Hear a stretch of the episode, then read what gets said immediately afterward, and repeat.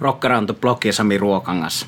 Tässä jaksossa on pitkään odotettu vieras eri Jura ja Hiipin kitaristi Mick Box ja tietysti se bändin johtaja ja ainoa alkuperäinen jäsen. Monessa jaksossa olen puhunut, että toivon mukaan saamme Mick Boxin tänne vieraaksi ja näinhän siinä kävi, että aika yllättäen sain tuolta Yhdysvalloista Jura ja Hiipin managerilta viestin, että nyt Mick Box haluaa sinulle puhua – Tämä haastattelu tehtiin juuri ennen tota ensimmäistä Suomen keikkaa, joka oli Kotkassa. Ja sen jälkeen bändi nähtiin jo Keravalla. Valitettavasti en Kotkareissulta ja kesäloma reissuilta niin ehtinyt editoimaan tätä kuunneltavaksenne aikaisemmin, mutta nyt on hyvä kohta kuunnella tämä ennen tuota huomista, eli 12.8. Savonlinnassa tapahtuvaa Jura Hiipin keikkaa – joka on 99. hiipin keikka Suomessa ja sitten sadas keikka perjantaina 13.8. Jyväskylän Rock in the City Festivalilla. Perjantai ja 13. päivä, hieno olla paikalla, jos ja kun hiip nousee lavalle Suomessa sadannen kerran. Se on suurta juhlaa, niin kuin Mick Box tässä haastattelussa sanoo, että nämä ovat niitä hetkiä, jotka me muistamme koko loppuelämämme, sekä bändi että yleisö – hän puhuu kauniisti siitä, miksi Jura ja Hiipillä on aina lavalle noustessaan hyvä meininki. Hän puhuu myös lauluntekoprosessista, siitä mikä oli mestari Ken Henslin alkuvuodesta edesmenneen biisintekijän, kosketinsoittajan, slide-kitaristin merkitys bändille ja siitä, miten biisintekoprosessi on sitten bändistä Ken Henslin lähdettyä kehittynyt – ja kuinka nykyään kaikkien jäsenten biisi-ideat kelpaavat boksille ja bändille. Myös paljastuu se, mitkä ovat kolme Mick Boxin omaa suosikkia Jura Heapin tuotannosta kolme albumia, kun hänet pakotan valitsemaan. Tämä kysymys kolmikko tuli, tai tämä kysymys tuli teiltä rakkaat kuulijat, että mitkä ovat Boxin omasta mielestä hänen parhaat levynsä – Lisäksi täällä on kuulija kysymys hänen käsiliikkeestään noista mahtavista eleistä, joita Mickbox lavalla tekee meidän iloksemme.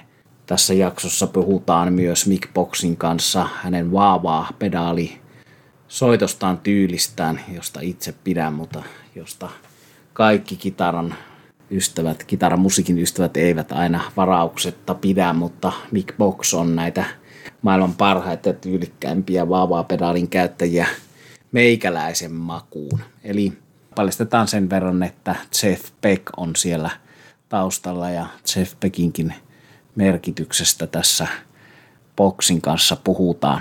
Tai ennen kaikkea tästä haastattelusta nostaisin esiin tuon, kuinka hienosti Mick Box kuvailee sitä, että nyt kun bändi on toiminut 50 vuotta, niin tavallaan jokainen keikka on suurta juhlaa sekä bändille että yleisölle vaikka nuo varsinaiset 50-vuotisjuhlakeikatkin ovat ensi vuonna toivon mukaan toteutumassa.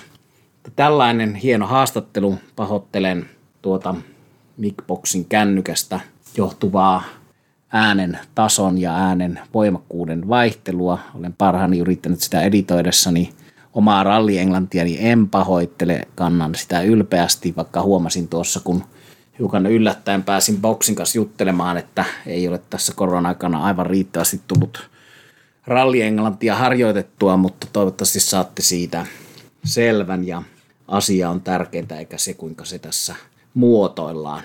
Eli pitemmittä puheitta Mick Box vieraana Rock Around the Blogissa. Hello. It's good to hear your voice after these two years since you were in in Finland last time. Yes, indeed. Yeah. It's time. Sorry for your loss with John Lawton and Lee and Ken Hensley.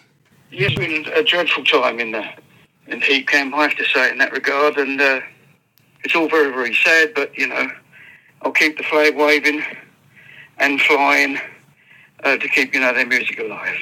You just played uh, last weekend already in Steelhouse Festival. How did it feel to be back on stage? it was just absolutely wonderful. You know, it was um, a very emotional night, to be honest. You know, they, they, we could feel it in the crowd, how happy they were to be there, and uh, they could feel how happy we were to be on stage. You know, so it was it was a wonderful, magical spiritual, if you like, emotional moment is fantastic. I heard from my friends who were there. It looks like we are getting you back to Finland, and and we are pretty close to that. So, how do you feel about coming back? Well, this is wonderful. You know, uh, you know, we're really excited about that. You know, that is it's indeed possible that we can come out because only a few months ago it, it wasn't even on the horizon, was it? And uh, now we've got this um, downturn in the COVID world. It's allowing us to come out, which is which is absolutely wonderful. You know, we can't wait to come out and play in Finland. Yeah, it's great, and if things go as planned, then 13th of August in Jyväskylä would be the 100th gig for Uriah Heep in Finland. How amazing is that, eh?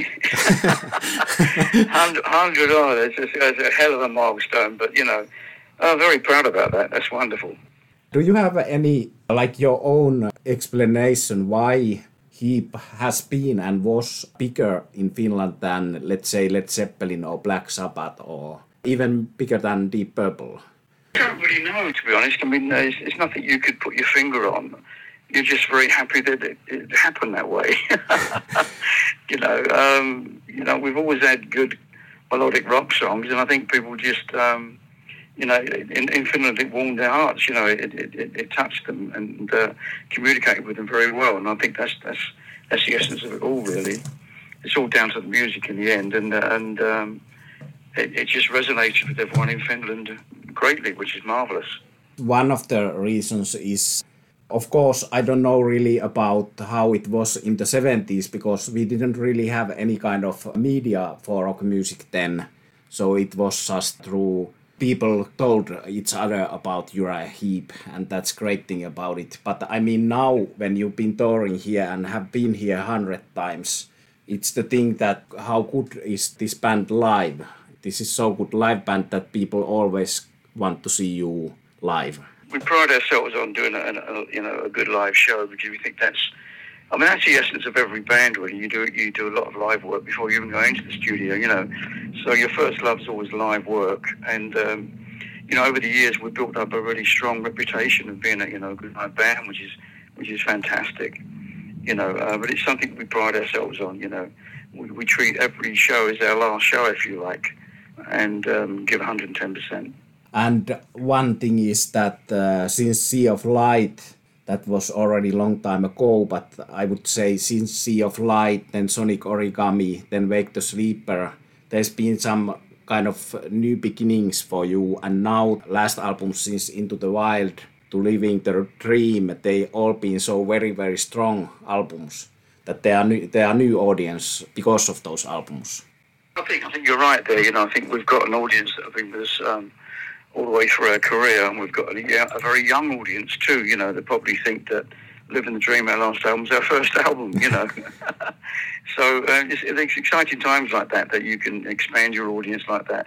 It seems like every decade that goes past, we, we, we gain more and more and more and more fans, which which is which is brilliant. You know, you can't wish for better than that.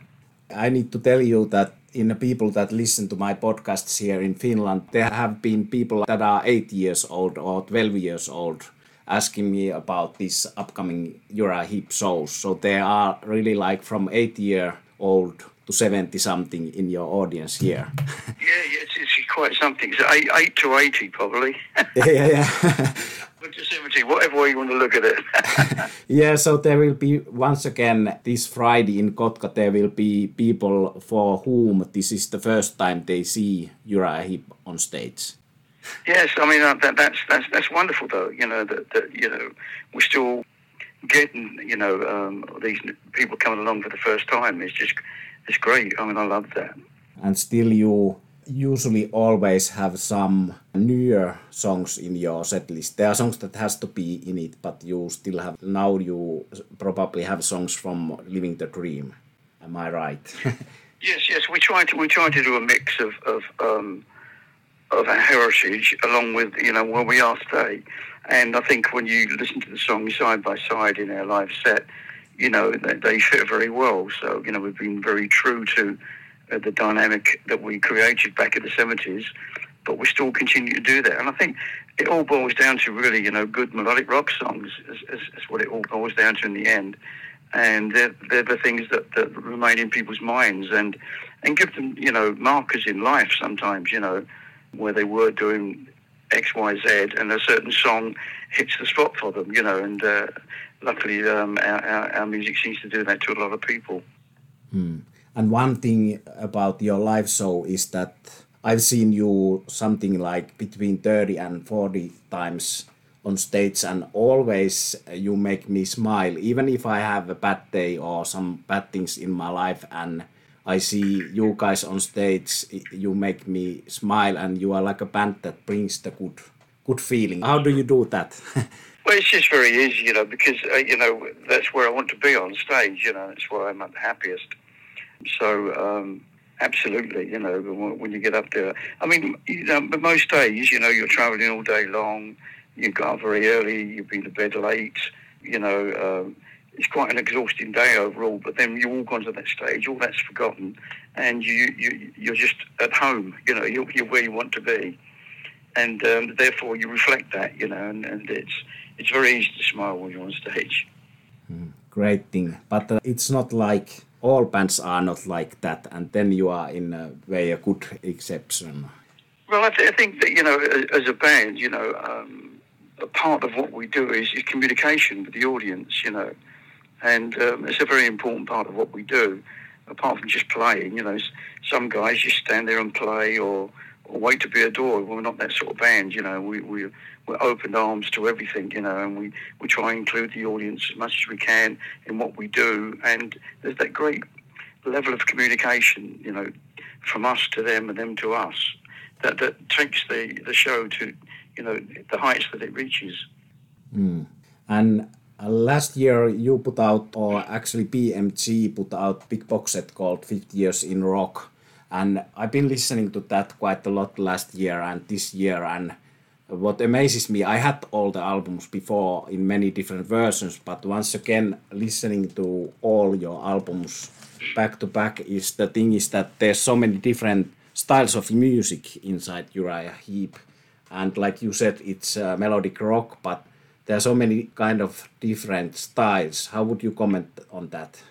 Well, that was brought out of a band that, that, that I was in before um, called Spice, and the reason we called the band Spice was um, because there are many spices in the world, in the culinary world, and we wanted our music to have many aspects too. We didn't want it just to be one genre. We wanted to, um, for instance, if we want to play a bit of blues, we want to play rock, we want to play jazz, we want to play um, folk, you know, uh, we want to play heavy metal, we want to hard rock. We'll, we'll play bits of all of it, you know, because um, as musicians, that's what what we do. And of course, then that turned into Uriah Spice, turned into Uriah Heep, and we took that feeling with us. And that's why you listen to the first album, very, very humble. You know, there's so much on there. Again, there's a bluesy, there's a rocky, there's a, a folky, there's a jazzy bit. You know, there's all sorts in there. You know, and it's kind of always been our way to um, to exploit all those different genres and, and, and bring them into the world. Mm.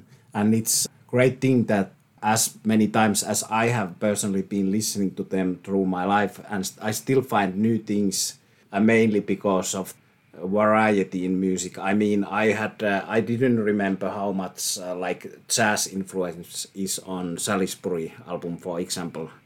Yeah, well, you know, Salisbury again was a very experimental time, and we went into a sort of um, a prog rock era with that particular, um, especially the title track, which is I think it's 27 minutes long or something. You know, it's quite a long track. But anyway, it's it's it's it's something that you know in that time, in, in the early 70s, you know, we just let our music grow where it wanted to grow. We didn't really just say, okay, we're going to keep doing three minute numbers. You know, we just, um, if, if, if the music expanded itself somewhere, we just went with it, you know, and it's always like a, a roller coaster ride when you're writing the songs as a band, you know, and, um, so yeah, yeah, I mean, we, we, we kind of touch on all of it, you know. If, if we can do a three-minute song like Easy Living and say everything we need to say within that three minutes, that's wonderful. But if you take 20 minutes, then that's that's wonderful too, you know, because you we take you on a musical journey. For example, a song like The Bark from Salisbury, it's very strange, but in a great way, with all the jazz influence and all the noises from the bark and yeah, yeah. I mean, it's it's it's a, it's a it's a lovely song too, you know, and uh, David sings it wonderfully. Yeah, one of the examples of him at his best. So it's uh, 50 years, and uh, you had to reschedule your 50 year celebration. So is it coming to be next year, or are we already celebrating? I mean, all the fans and me, when we come to Kotka this Friday, we will be celebrating 50 years of Uriah Heep. We had the 50 years all planned out, and then of course COVID put paid to that. So we are hoping that all the shows that we had, say, in this year, uh, have all been put into next year, and I think then we can start celebrating the 50th anniversary as we'd like to. And um, so, yeah, we, we, will we will carry on celebrating it, even though it's a little bit late, but it will still be our 50th anniversary tour. Yeah, and uh, you had, like I said already, there's this big box set out from last year. It's great. It's amazing people have been a bit uh, let down by the cover art, but anyway, it's a great box set. And now you have new new box set of vinyl, these picks of vinyls coming out. And could you tell about the plans? We have heard some rumors about the new album coming out at some point. Yes, we we have all those things coming out, but it's usually um, generated by by BMG, the record company that owns all those albums. So they're just finding different ways to present it and and they're doing a wonderful job, I think. Um, and as for a new album, yes, we're hoping to go in probably end of August, September, something like that, and uh, this year, and and and produce a new album. So yeah, we'll use the same producer we did as we did with um, Living the Dream with Jay Ruston, and um, so yeah, it's exciting times. You know, we've been writing songs with all these lockdowns things happening. And um, so we've got a, a, wealth of material. We'll just go into rehearsal room and we'll bang them out and uh, get the best out of every song we, we have, and um, then go and record them. So yeah, we should have a new album out too. And you still don't seem to have any plans for ending this, like so many bands like Deep Purple and many other Scorpions, whoever has very long farewell tour going on at the moment. So how would you see we, that? We, we kind of look at it that you know we, we don't put those roadblocks in the road if you like. You know, I think that, I think the, the, the thing is as long as you've got your health, we'll carry on playing because playing is what we love to do and it's it's our life. You know, music is life and life is music, and there's there's no better saying. Yeah, and Rolling Stones is touring this year, so why should you quit? Hundred percent. You know, they're, they're showing the way, aren't they? yeah, it's unbelievable. you know, it, it, doesn't become a problem. Having the passion, if, if you still have the passion for what you do, then you'll always continue. You know.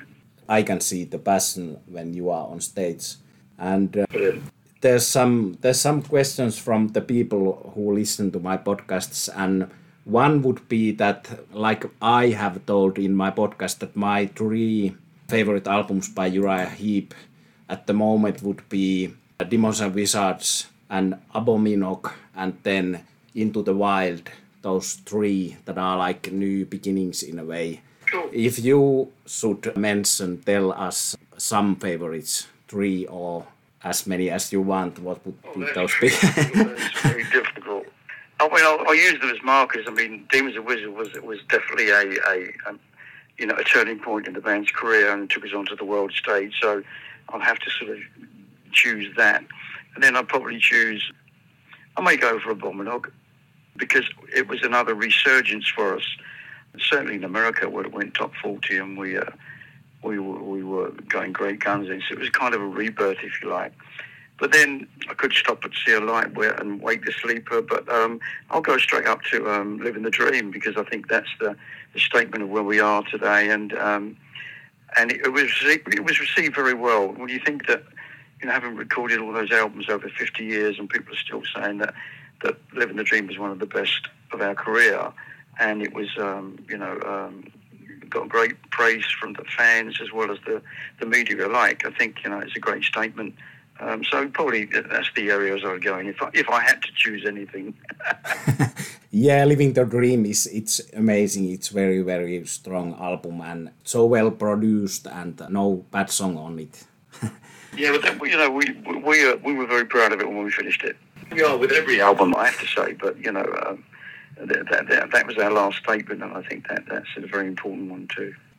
Any special memories about those almost hundred times in in Finland? special memories. There's, I guess there's many. There was um, one particular festival. I can't remember where it was. I mean, I remember playing the Turku Festival. That was that was always always great uh, back in the old days.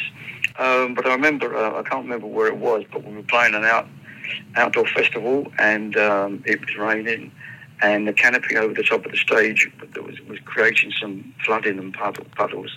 So somebody with a broom uh, pushed it up towards the roof, and so all the water came over the back of the stage. So when we finished the show, we were waving goodbye to the audience, and as we went to the, to the back of the stage, I slipped and fell down all the stairs to the bottom of the stairs, which were all metal steps, and and hairline fracture in my spine, so that wasn't very clever.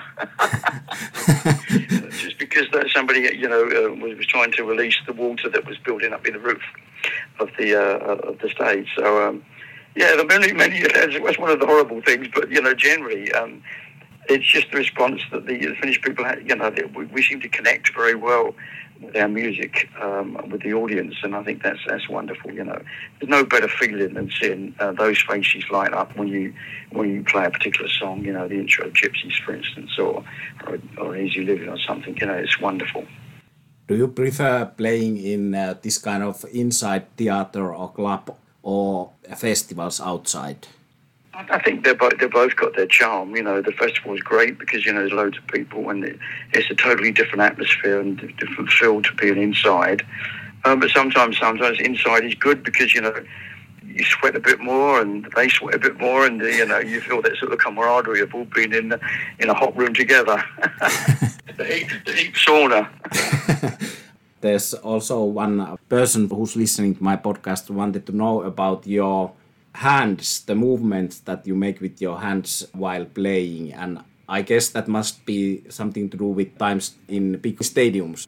Well, basically, what it was when, when I used to play clubs in London, I'd do a left-hand trill. Um, I'd just, you know, my hand would just be loose by the side, and um, and people could see, could see it because they were very close. And then I think we we went to America, and the first um, show we did was in Indianapolis in America, and uh, supported a band called Three Dog Night, who were just absolutely huge in America.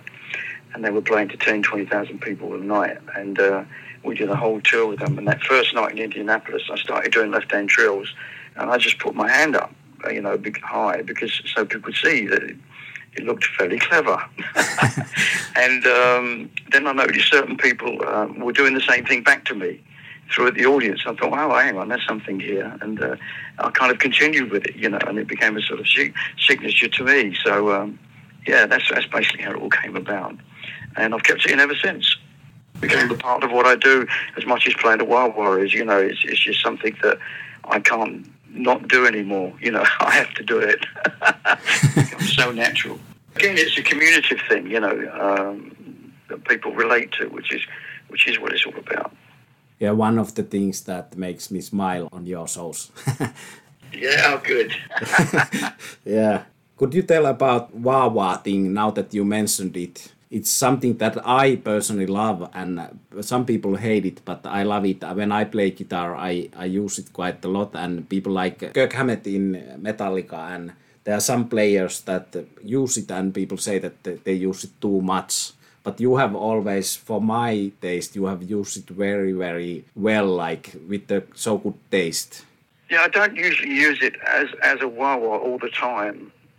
I use it more as an expression pedal if you like because when i'm playing a solo on a single note you've got to think that you know, the bass guitar is very loud on the left, the, the, the, keyboards are very loud on the left, and the drums, and then it's me with a single note, you know, so I'm, I'm fighting that, so I'm trying to find a frequency where my solos will sit over the top. So I tend to use the wah wah almost as expression pedal. So to give you an idea, as I'm banging a note up, I'll put the foot down, um, which brings in a bit of top end, and um, it kind of works very well. You go through that sweet spot with the middle, the mids that come in from wah wah and um, then into the top. And, and it's, it's kind of more of an expression pedal to me than more than anything. Although I do use it as a wah um, in various instances on stage, but generally it's it's kind of like that. You know, I I, I find frequencies that that will that I can sit on top of all the sound that's coming from stage left. yeah, and I, I love that sound. It's it's amazing. It's great. It's a bit of a signature thing, you know. In fact, the first time I ever heard of a I was uh, Jeff Beck on on on um, an album of his called Truth with Rod Stewart singing and Ron Wood on bass and Mickey Waller playing and, and, uh, and Nicky Hopkins on piano and Mickey Waller on drums. Unbelievable album, you know. And he made the the guitar speak with, with the wah wah. And um, I kind of when, when I heard that, I thought, well, that's that's that's exactly what I, I, I you know, it resonated with me really really strongly, and I've used the wah wah ever since. Yeah, I love that album too, and I've seen Jeff Beck, but not with that kind of material. And I think it was Gene Simmons from the band Kiss that told me that uh, it was the best band that he had ever seen live. The one with uh, Rod, Rod Stewart and Ronnie Wood and, and Jeff Beck. Yeah, I saw them once at the marquee and it was just absolutely amazing.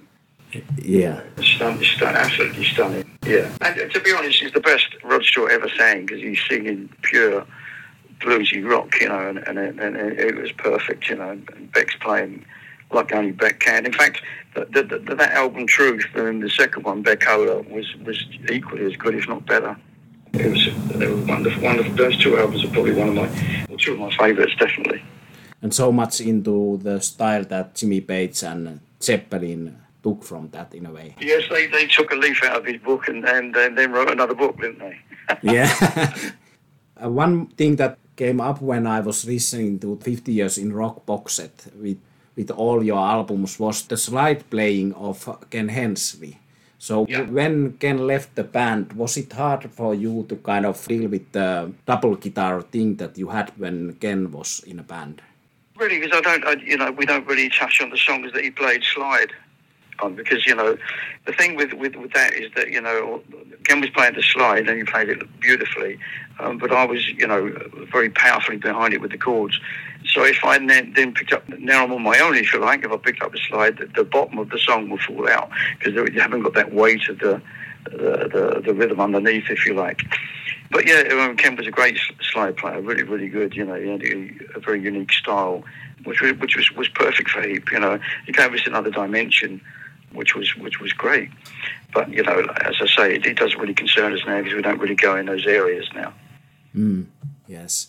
And I was a bit uh, sad when, when he passed away about the thing how media was always saying like Ken Hensley was keyboard player of Uriah Heep but he was so much more than just a keyboard player. He was. He was. He was. A, you know, he, was a um, keyboard player, guitarist. You know, and and vocalist. You know, he, he certainly his songwriting was was top notch. So you know, uh, Ken brought a lot to the band, which which we're very thankful for. You know, it was really good. You know, but the thing with success is, you know, between the band is the chemistry of all, all the people involved, and it's the chemistry of that band that made it successful and, and gave his songs life and gave us life. And, and that's that's the honest truth, you know, it's that chemistry um, of everyone playing their part, and, and um, it gave you the identity of what the band was all about. And the one more thing, when I've been checking all your albums, is that there was already in the early times so much songs that were written not by Ken Hensley. Like some people then on the other hand think that all the good songs were written by Ken Hensley, but you wrote and Gary Thain wrote songs and there were so many writers in your band. Yeah, there were a lot of writers in the band. I mean, we just got to an unfortunate situation that um, uh, I wouldn't say unfortunate. I mean, Ken was writing lots of really good songs, and then the management would only listen to Ken's songs and not necessarily anybody else's, which, which, which brought in an air of frustration, to be honest, amongst the rest of us, because, you know, we always knew that we could write some good songs too. But, you know, that's the way it went, and, and uh, you can't really argue against that now. Needless to say, you know, Ken wrote some good songs. He came from some very, very bare bones songs that were just a couple of chords and an acoustic, and and then the band took them and made them the epics that they they they, they are today. And uh, I think that's um, that's that's where the chemistry comes in. The band the band could you know make anything out of anything. You bring in a little germ and we make it flower and um, and blossom. Mm, yes, and uh, of course you and Phil have been writing together so many great songs, but then I find it great that uh, you seem to find people in different places of your career when there's kind of new start. Would it be Abominog or then later on like for example, now in Living the Dream, you have the opening song "Grazed by Heaven" is written by the quote new bass player quote. by Dave David. Yeah. Um, and Jeff Scott Soto. Yeah, from Sons of Apollo. Yeah. I mean, that was it was a really good song. You know, once we heard it, we thought, yeah, that's that's dynamite. That's gonna that's gonna be a great opener on the album. And um, there was never any doubt we were going to use it. You know, once we heard it. But that's good. I mean, we're, we're open to everything in terms of writing. It just happens to fall on Phil and I because nobody was bringing anything else in. um, but now Dave, Dave's you know prove that he can write a good song and bring them in. Russ, our drummer's got lots of good songs that he's you know because of the lockdown he's he's been managed to um, turn his attention to some songwriting. So he's got some songs. So it, it's going to be a, a good album, this and, and a real Heep album because you know everyone thinks it's going to have a a finger in the writing, which is lovely. Yeah, that sounds great. So I think I've used my time soon, but it's been great to have you, Mick, here on Rock Around the Blog. And uh, nice one, mate. Towards the hundred, so in Finland. we look forward to it. It'll be a wonderful celebration. yeah, is there something that you would like to say to Finns as a last thing here? Well, for all our Finnish fans there and the people that come along to the shows, you know, you know, we've been waiting so long for this, and I'm sure you have too for live music. So let's go there and have the best time we could ever have because, you know, these moments are moments that will stay with us forever. It was a big honor, and thank you so much. And thank let's let's celebrate soon. okay, yeah. take care. Yeah, you too. Thanks a lot. Thanks a lot, mate. Bye bye. Days, mate. Bye bye. bye. bye, bye. Näin juttelimme vähän välillä huonotasoisen kännykkäyhteyden välityksellä Lontooseen Uriah Heepin johtajan ja kitaristin ja alkuperäisjäsenen Mick Boxin kanssa. Ja tosiaan toivon mukaan tällä viikolla Uriah Heep Suomessa Savonlinnassa 99. kerran ja niin hurjalta kuin se kuulostaakin, niin Jyväskylässä Lutakossa sadas Uriah Heepin keikka perjantaina 13. päivä.